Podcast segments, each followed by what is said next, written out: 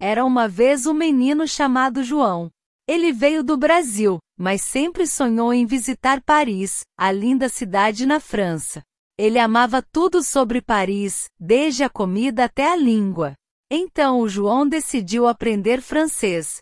Todos os dias, João estudava francês.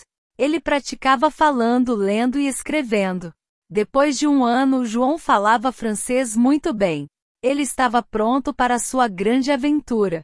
No aeroporto, João estava muito emocionado.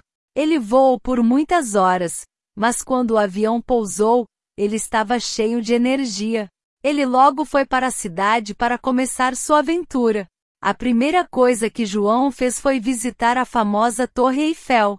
Ele foi até o topo e olhou para a bela cidade abaixo dele. Depois ele comeu um croissant num café próximo. Ele adorou o sabor. No dia seguinte, João visitou o Louvre. Ele viu muitas pinturas e artefatos históricos. Ele também fez um passeio pelo rio Sena. Todos os dias, João explorava um novo lugar em Paris. Ele visitou a Notre-Dame e o Arco do Triunfo.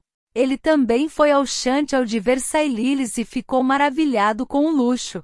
Na sua última noite, João comeu o famoso ratatouille num restaurante chique. Ele adorou cada momento e cada sabor.